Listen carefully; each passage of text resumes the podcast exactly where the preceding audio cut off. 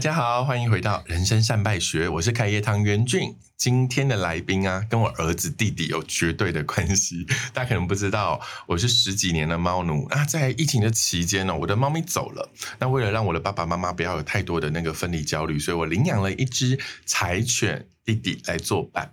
那今天的来宾跟他有什么关系呢？他是我们家小犬弟弟的金主妈妈，也就是我们有很多的用品都是用这个品牌的哦。所以就让我们来欢迎这个知名宠物品牌臭味滚的创办人夏琳娜娜娜来到我们现场。嗨，大家好，我是娜娜。娜娜，你好像对 p o c k e t 很有研究，对不对？我只是个爱讲话的妈。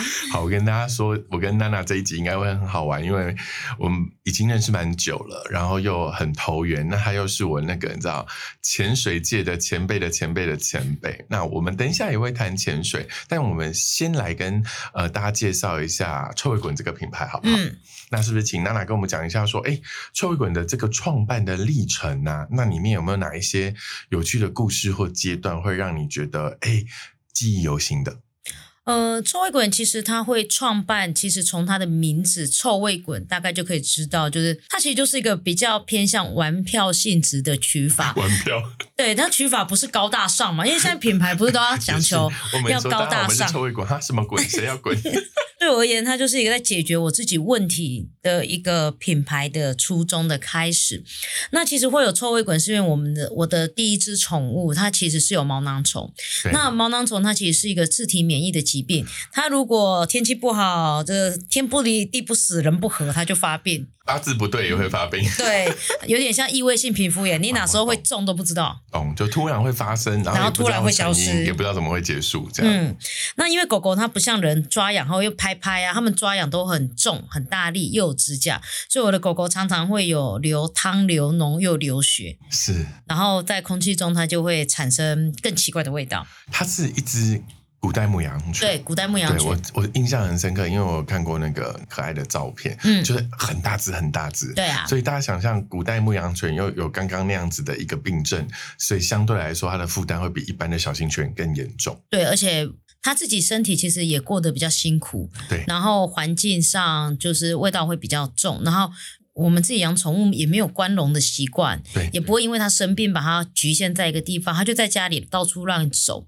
所以我印很印象很深刻，就是我们家每天呢，我一定要扫地扫两次，因为它会掉皮屑。没有扫两次，你走路脚都会有皮屑可以剥下。刷这样。对，真的会有，然后就有皮屑啦，然后有味道啊，所以那时候其实会有臭味滚这个商品，完全就是我自己需要，所以才去做。那一路到现在多少年？认真说，从玩票性质开始是十七岁，到现在我三十八，十七岁，我十七岁，我现在三十八。天哪，二十一耶！二十一年呢，这个原来二十一年了。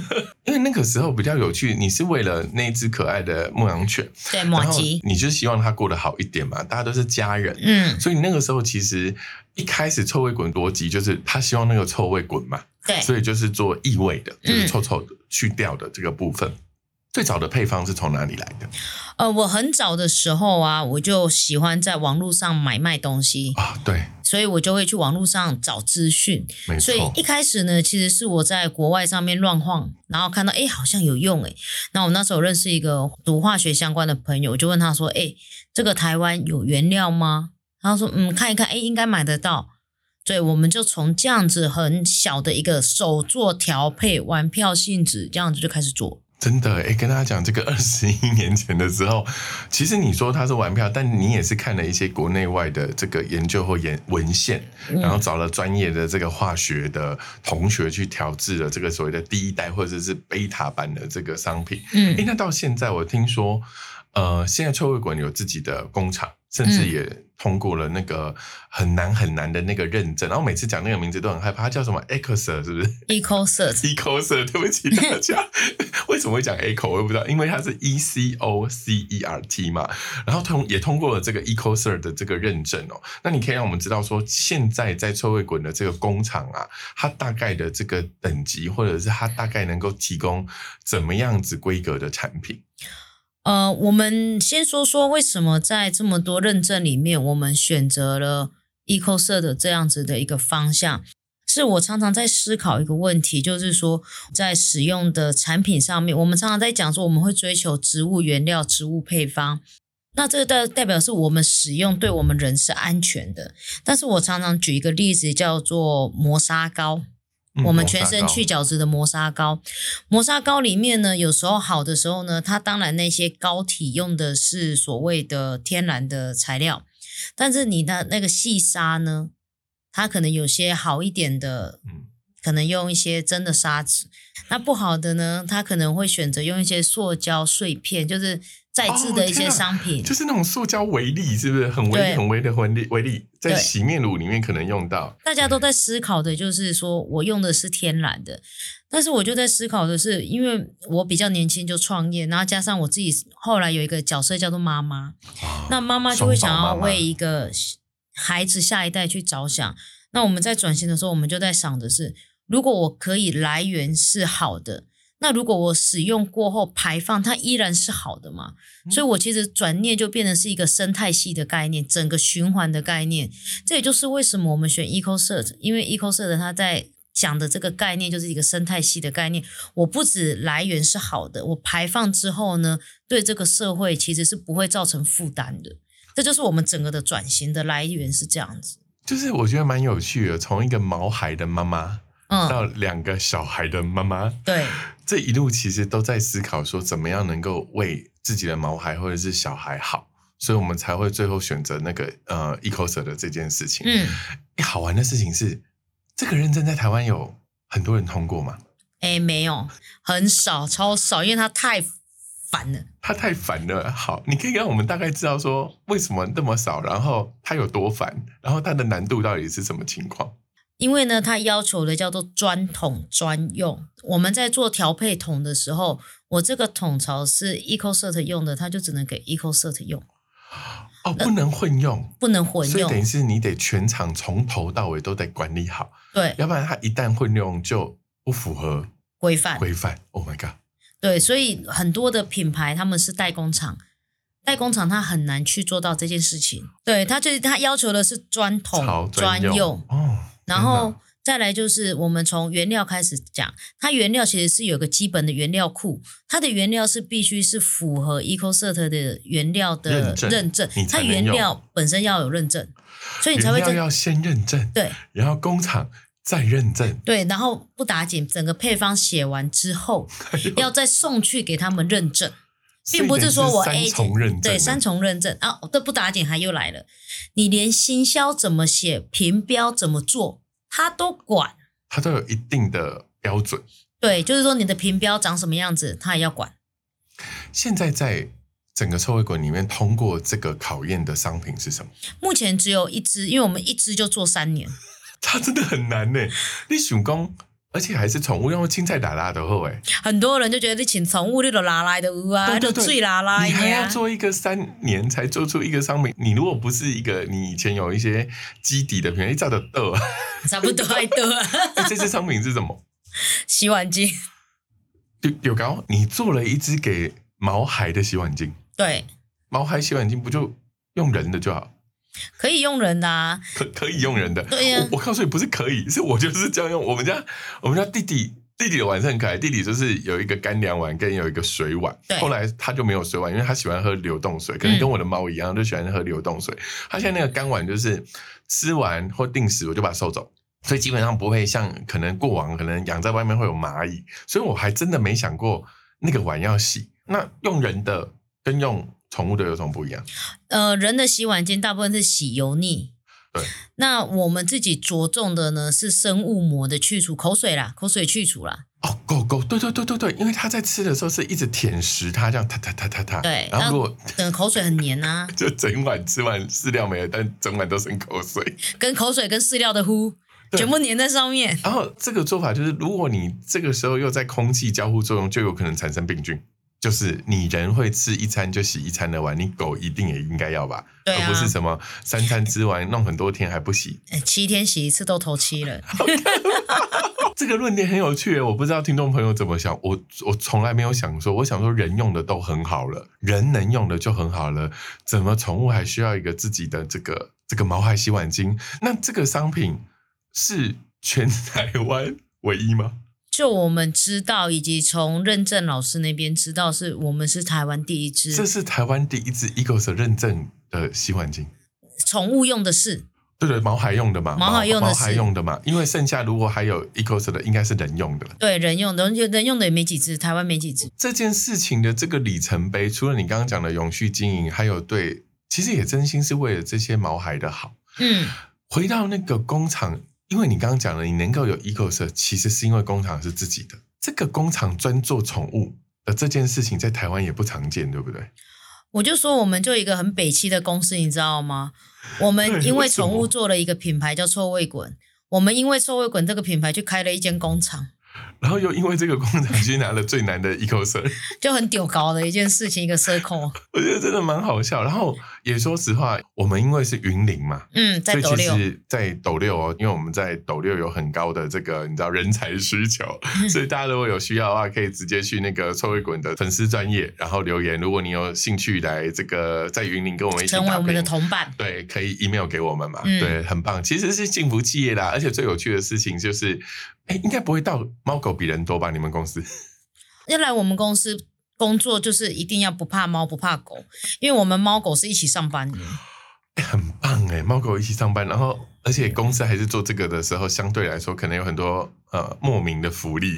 有我们最近因为刚好我们有一批集齐的冻干，哦，然后、然后哦！同事们就说：“哦，又有冻干。”我说：“哇靠，冻干那么贵，你搞我吼，你搞我吼。这个我们家弟弟可以见证，那个臭鬼的冻干真的好吃，但痛苦就是常常会缺货，之前等很久。因为我跟你说，我是不太给我们家孩子吃罐头，因为罐罐我很怕他吃完后就不吃干粮。”嗯，但冻干还好，冻干对他来说比较偏向那个零食，就是激励型的零食，还是你们是拿来当正餐？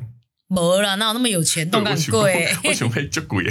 那很贵。对，我觉得蛮好笑的。那你你自己在开发这一支 Ecos 之后，你因为也是拿到认证，你知道一支要做三年，那你接下来怎么办？我很努力，因为我们有经验了，就可以缩短那个历程。你接下来还想做什么有这个有趣的认证的商品？应该是说，我们今年才知道，就是 Eco 社的它有另外一条线叫 Eco Pet Care 宠物照护。哦，就是专做 pet 的 care 宠物照护的这一对宠物照护那具体的产品可能是什么？什么洗毛巾啊、洁耳液啊，那不就是完全就是我们的人对，所以那时候老师来就跟我们讲说，诶，你们这些有没有考虑要发展 pet care？然后我也很直白的回老师，老师可能做不动耶，因为原料很贵，它其实是装品级的原料，它其实宠物的原料应该是这样讲，因为我们家已经用到 eco 色的原料，它基本上都是人很高端的装品级原料。对对，然后你要一瓶化妆品的洗面乳一百 ml 卖七八百是常态嘛，五六百常态嘛。对宠物是一千 ml 才只能卖五六百，对，就是相对来说，在这个市场上的定码好像已经比较低了。但是其实我们因为都要用 EcoCert 的认证的材料的时候，相对这个原料的成本是比较高的。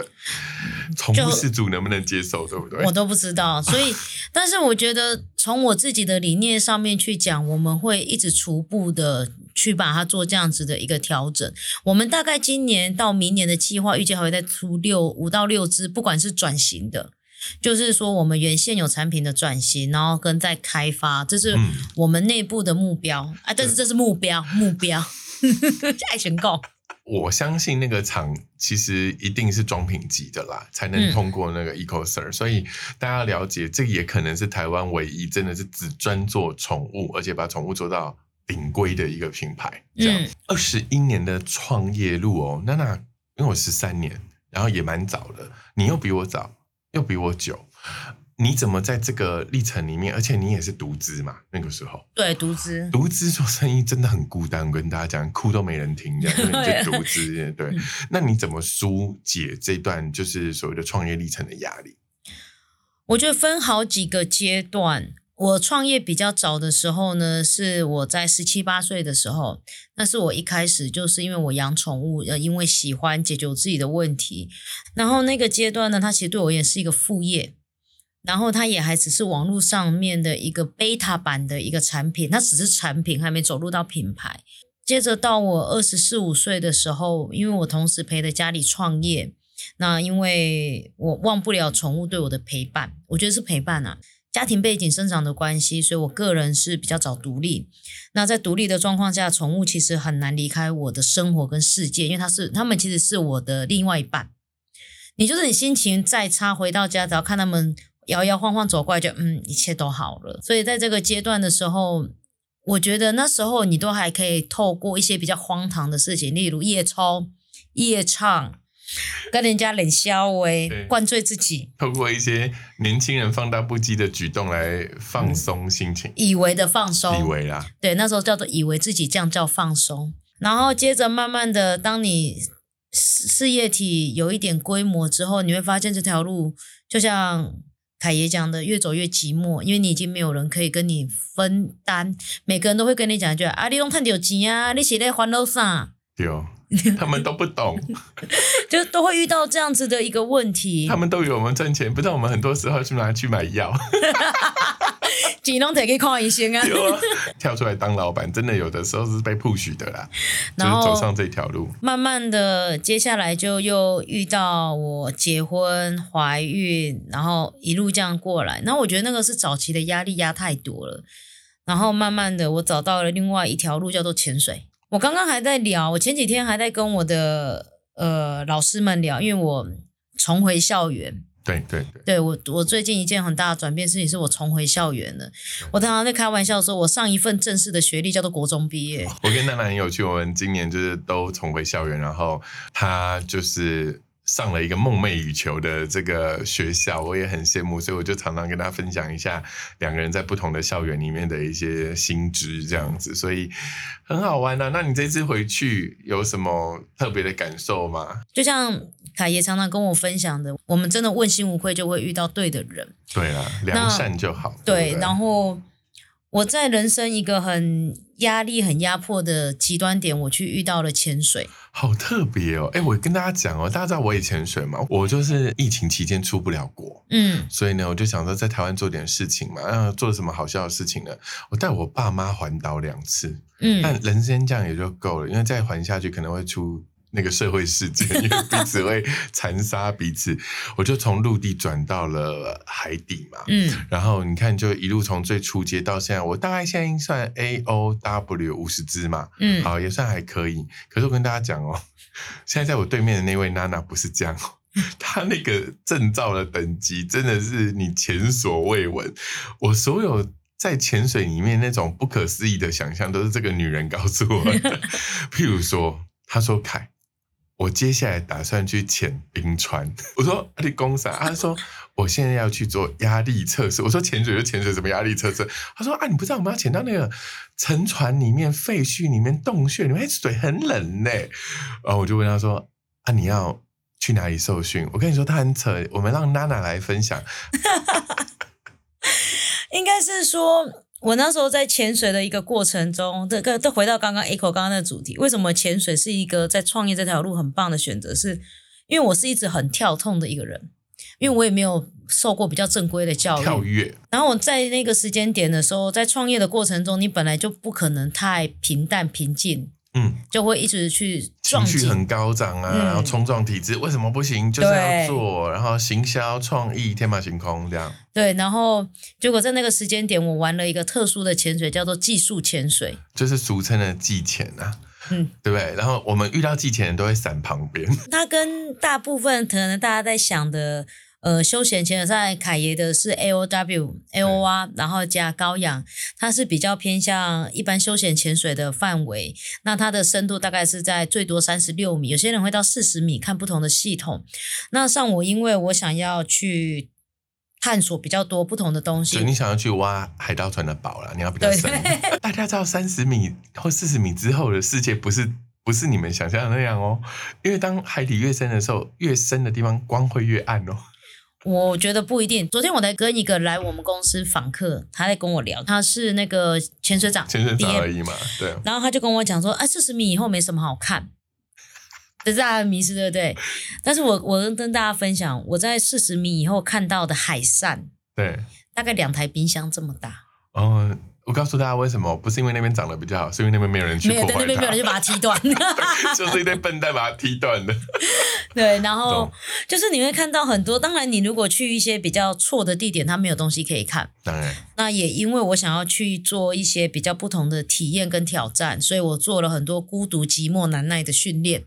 对，那这样子的一个潜水啊，就像你说，你在创业中选到了一个这么有趣的一个兴趣也好，嗯。这个兴趣也同时跟你有一个创业上面的对应，就是这个潜水里面有哪一些部分是让你觉得能够帮助你在企业经营的思维的？停下来，停下来，我觉得创业家到最后一定会走到一条路，你需要独处，你需要对自己讲话，你需要回头一直检视自己的每一件事情，一定要学会停下来。如果我们一直停不下、停不下来，一直往前冲，其实对这个企业的体质跟对自己，你会没有办法回头去检视。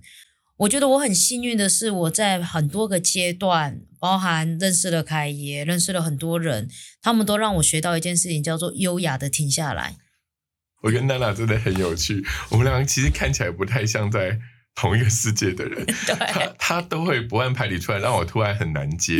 但我们一定是灵魂有一些很相似的地方，所以才能做好朋友。常常讲一讲，可能大笑大哭都非常有可能。嗯，所以他觉得我很优雅，我有时候觉得他应该是说有一种，你知道有一种人就是直率的可爱嘛，就是我跟你讲，然后脏话就来了，就说哎、等一下，那个那个脏话太难，因为他讲的脏话都很到底。我说：“哎、你等我一下，刚刚那什么意思？刚刚他说 我靠，我还在讲，我说靠，哪有脏话还要翻译的？他刚跟我也不知道讲一个什么词，我说：“哎、等下那什么意思？”他说：“哦，你连这个都不知道。”我说：“哎、你真的很特别。对”但但回过头来，在潜水里面，你觉得最重要的点是停下来，是因为你在训练那个潜水的某一个动作的时候，你得不断的关照自己，对不对？对，因为我们必须要去做一些好的姿势，我们才有办法再承担更多的气瓶。因为像我常常潜水是四支气瓶，大家知道一支气瓶多重啊？二十五、二十三多啦。你知道他如果能够背四支，那、你去岸上你怎么会？我说我从来不会安全啊，谁跟你走路？他们没有办法按，他们是船前，船前就是船开出去，他就跳下去不用不用背，因为真的，我告诉你，我我一个大男生，如果是要背一只气瓶，万一那个路很难走，我都会哀哀叫。然后女生就更不用说，女生都还没钱就已经累了。她要四只气瓶，所以她要有非常多的基本动作都要很扎实。你你必须，譬如说要练那个像练那个蛙腿，是不是？什么腿蛙踢蛙踢的时候，你知道她可能要面对这个在水里面对自己一直踢。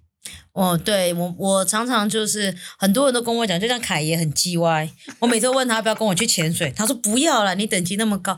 我跟你讲，我还是很认真看着你，再跟你讲一次，去哪里潜水对我而言都一样，我都在。跟谁？其实真的，我跟你说，一起出去最重要的倒也不是去哪里，嗯，真的是跟谁。然后在海底虽然不能言语，可是生死与共。如果大家有兴趣，当然不要叫你们去跟那个被拎着走的那种潜水，那叫体验潜水。那叫体验潜水。那如果像我们这种一般潜水，跟他们那种技术潜水，其实到后期哦，你会跟你的前伴在不能言语的情况有一种生死相连。嗯，那那是一种有趣的人生经验啊。那当然对企业家又不太一样。企业家第一个，我觉得刚刚刚刚娜娜讲的很好，就是企业家你要让他停下来很难。第二个，企业家你要让他依赖，哦，很难。但是潜伴或潜水的训练有一个很重要的事情，就是无论你多 happy。都不要忘记你的前伴，对，因为前伴有可能是你活下去，或者是你是他活下去的机会。对，所以我觉得这也是一个很好玩的学习。对，还有吗？你觉得你在潜水里面还可不可以给我们一些就是创业经营的小 tips？呃，我在去年去坎昆，墨西哥坎昆，去做了一个很特别的训练，叫做洞穴潜水。它其实它比较偏向极限运动。对，然后在洞穴潜水训练里面有一 part，其实是我们要把眼睛蒙起来。那大家可以想象一下，洞穴里面要前进，它其实它是有一条线，那个线大概就是钓鱼线，呃，比钓鱼线在大概电线吧，一般电线那么粗。那因为洞穴有大有小，有一些很大。那大的话呢，大概就是一零一大楼的大厅这么大，大家有一个想象范畴，中间只有一条线。然后？呢，我们的训练的过程中呢，就是教练会把你的眼睛全蒙，是真的全蒙，然后他把你带到一个地方，把你转转转转转转到失去方向之后，你就自己停下来，然后呢，你要透过你手中自己原有的那条线轴，原来的线轴，你要找到地上的石头，不会移动的石头，因为洞穴有很多会移动的石头，你要找到一个不会移动的石头，把它绑起来之后，你开始去寻找原来那条主线。原来中间的那条线在哪里？这让我一个回想，就是说我找的那条线，其实我我找了八次，六十分钟。其实我人生一度要放弃，我觉得我不玩了，对，我不玩。我不搞了。我跟各位听众讲，我光听都不玩。然后因为你一直失败，一直失败，我真的是第七次才成功，一直失败。哎，那你记不记得那一个洞穴是几米啊？洞穴不深，七八米而已，洞穴不深。我跟大家讲哦，你要想象哦，你在一个洞穴里面，然后当然那个水压不是一个太大的问题，可能七八米，可是你眼睛是被蒙住的。对，然后你知道在那个状态里面是极静吗？什么叫极静？你没有声音，你只有呼吸声、气瓶声、海里的声音，还有你等等去敲到的声音。对 钢瓶敲到东西的声音，对，你看不到哎、嗯。你也不用听哦，因为你根本也没有什么没有声音。你的五感会被局限到一个很剩下手感。真的真的，你只剩下那种，万一你手上还戴手套，我告诉你，那真的也只剩一个一个压力的触感而已。嗯所以你那个时候就是想放弃，很理所当然。你最后怎么坚持？就一直 try，就是一直做。当然，我后来我成功了，因为我我后来我有毕业嘛，后来我成功了，但是我教练跟我讲了两次，他说你有两次其实线离你只剩下六公分，因为他们就在旁边，我我有两个教练一直看嘛，因为我们确保在一个安全的状态对。他说有一次你真的你的手啊，你的你的手只要往下，长一点就到了。他说我的手就这样摸摸墙壁，手是立着摸嘛。他说你知道你的手只要往下，那条线其实你就摸到了，但是我就这样收手我就走了，两次有两次的机会。那时候我就回想到我自己在经营事业啊，因为我刚好回头回学校上课，有在回想这些事情。如果我们能够在经营企业上面，对我们都是摸黑在走路，因为创业家永远都是摸黑在走路，你永远都可以选择放弃。你有时候也离成功真的只有一步之距，六公分，六公分。嗯，那如果你就放弃了呢？是不是你就什么都没有了？如果你再多坚持一下下呢？对，当然也许会失败，但是如果你不坚持，你什么都没有。就是逃避，有时候好像就是最好做的抉择，你知道吗？逃避最快嘛，我不要了，不要了最大。嗯，可是有时候你真的就像那两个教练的视角，他有时候就是会感觉愕然的可惜啊，就这样一点点呢。其实创业也是这样，创业的确就是在摸黑的情况里面去找出一条路或一个、一个线。他们常常也问我说：“当然，我也只是一个一般潜水。”我们就在笑说：“凯哥，凯哥，为什么你喜欢潜水？而且大家知道吗？我不会游泳，所以你会呼吸就好了。O W 里面有个很可怕的点，还是 O W 我忘了，他要你拿掉面镜的那个状态是，我完全无法想象的。就是我在那个关卡里面，我真心是无法，因为我还戴隐形眼镜，因为我是个嗯重度近视，嗯它是一个非常非常非常多的心魔去影响的。如果你把呼吸器拔掉，再把它抓回来，这个我还好，我一口气觉得说我手长脚长，我应该勾得回来。嗯我比较不会那么怕。那当然，到后来我是一个好奇瓶，我成为共生王。大家知道共生王吗？就是我开始去吸别人的备用呼吸器。嗯他有没有心魔？有，因为会觉得说，啊，我好丢脸。可是我后来发现，他跟创业很像。如果你不会求救啊，你就死了。对，所以，所以每一个人其实，在那个状态里面，其实或许你投入一个八竿子打不着的兴趣，他或许都会回到你的主页里面，可以给你一些启发。嗯，跟帮助。对，然后虽然我刚刚是以为啦，就引导是觉得娜娜哦，娜娜好棒哦，我们就是很专注在那个潜水里面呐、可以有心流。没有心流。然后说不是心流，是你六个小时在水里就是要把那个脚油踢好。天哪，我真的无法。没有踢好，是只有我我练蛙踢。回到刚才凯爷讲，我练蛙踢，我认真说，我到现在已经踢了两年半，快三年了，我还没有踢得很好。你看，然后还要继续，还要继续。然后后来人家就拐我买了推进器，我说那我干嘛两年半以前要一直踢？那就是你没有先跟我做好朋友，因为我很早就买台进器了，我太好笑。哎，但我跟你说，嗯我去柏流嘛，你知道我就是五月去柏流潜水的这件事情，然后好笑的事情就是我遇到了一个当地的岛，就是也不算前岛，因为他其实是前岛的头，就是在在地最大，他管那一条船的嗯一个台湾女生，她在柏流常住。我第一天下水，因为太久没有下水，不熟悉的时候，我就当然就是把我的推进器丢下去。他上来就用非常非常强迫的角度说：“你不准再带了，因为你根本基本功不好。你如果这样，我要拒绝你下水。”我心里想说：“妈呀，我都花钱了！大家知道帛琉潜水其实不便宜。”然后就第一次出国，一定充满期待，又是疫情后，天哪，我怎么可以不下水？我本来就要跟他杠起来，我现在就要发火，马上就要闹大。然后呢，我的教练就在想说：完了，怎么压得住一个老板？嗯你像老板有时候是压不住的，尤其像我们这种恶劣的，很难压得住。一个晚上，在隔天早上第一支的，就是早上那一支的时候，全部人都很怕我发火，因为他还是这个女生一万，她还是走来跟我说：“你今天就是不可能给我带推进器，你就是给我好好的踢，但我会陪你。”嗯我的教练呢，在旁边一直观察我的表情，他就赶快跑过来打圆场：“凯哥，他不是说你不能，以后都不能哦，是这一支不要用，好不好？你让他看看你可以，你不要有压力。”我就说：“好啊，反正有人要一对一，我有什么不好呢？” 对，哎，我也没生气，但所有人都觉得我一定会生气，因为他剥夺了我的权利，他好像挡住我的享受。嗯哎，我下去，我的确先说我没有推进去，我一切都得重踢。我又不像你练了那么两年半，我可能 踢没两个小时吧。我觉得反正他就陪着我嘛，我就慢慢踢，慢慢踢，哎，更好玩。我以前以为我好气是因为我一直踢，我用推进器比较不好气。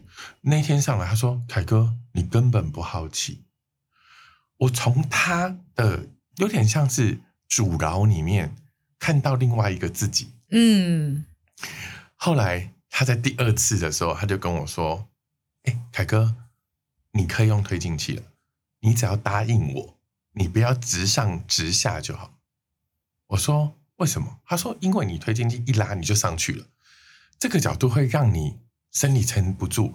我不是讨厌推进器，我是怕你减压病，减压病。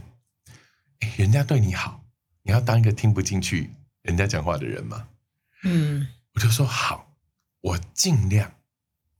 我从那一天开始到最后，我再也没有用过推进器了。我就觉得好像我把我自己卡住了，哦，理解。我好像一定要有什么才能成功。你以为它是你的安全感，事实上你不需要。我一定要有那个东西，我才能够存在。我没有它，我会好奇，我会死，我会不能前进。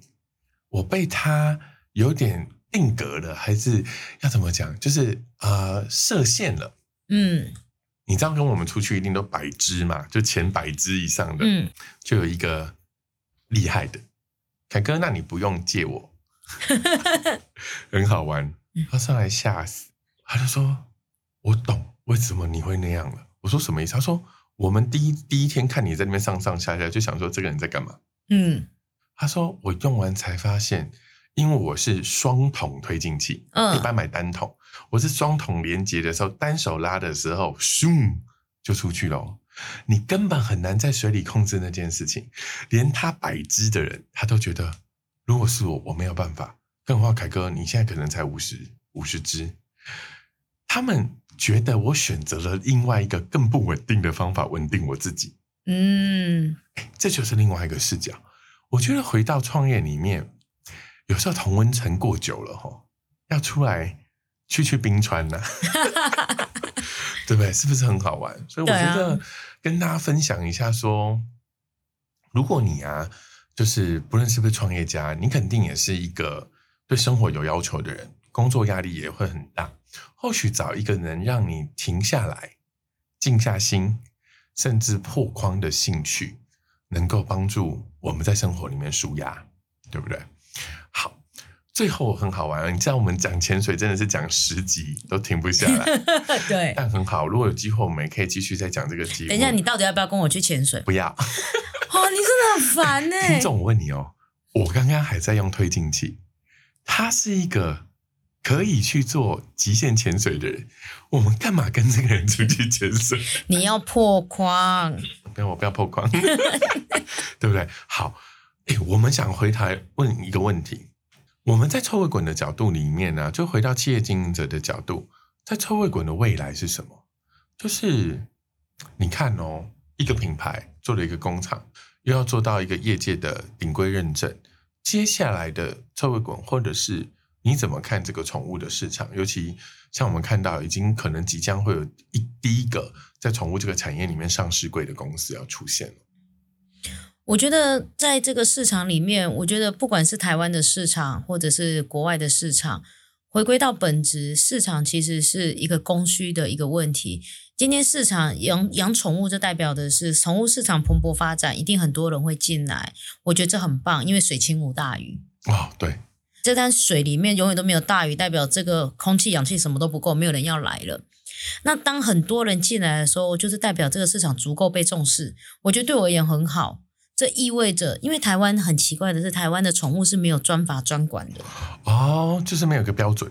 再来就是，呃，我我觉得很乐见，就是有专法专管。然后再来是很多人进来，代表的是这个市场呢，我们会越来越多的选择。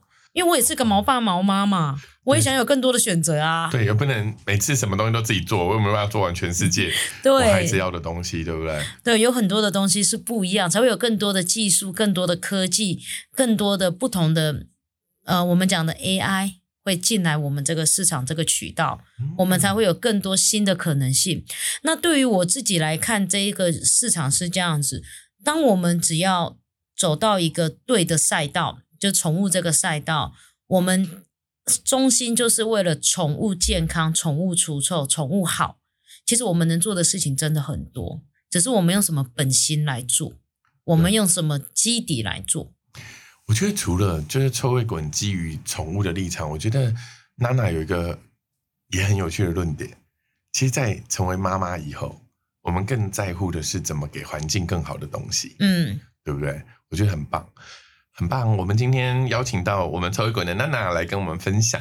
那我们都知道我们会有下一集啦，只是我们今天都在微笑，想说 天啊，这样聊聊不完的啦，聊十集好了。对，所以如果听众有什么特别想问的，既然我们都说好有下一集，听众有想问的就留言吧，或者是写信给我们，我会帮你们问娜娜的。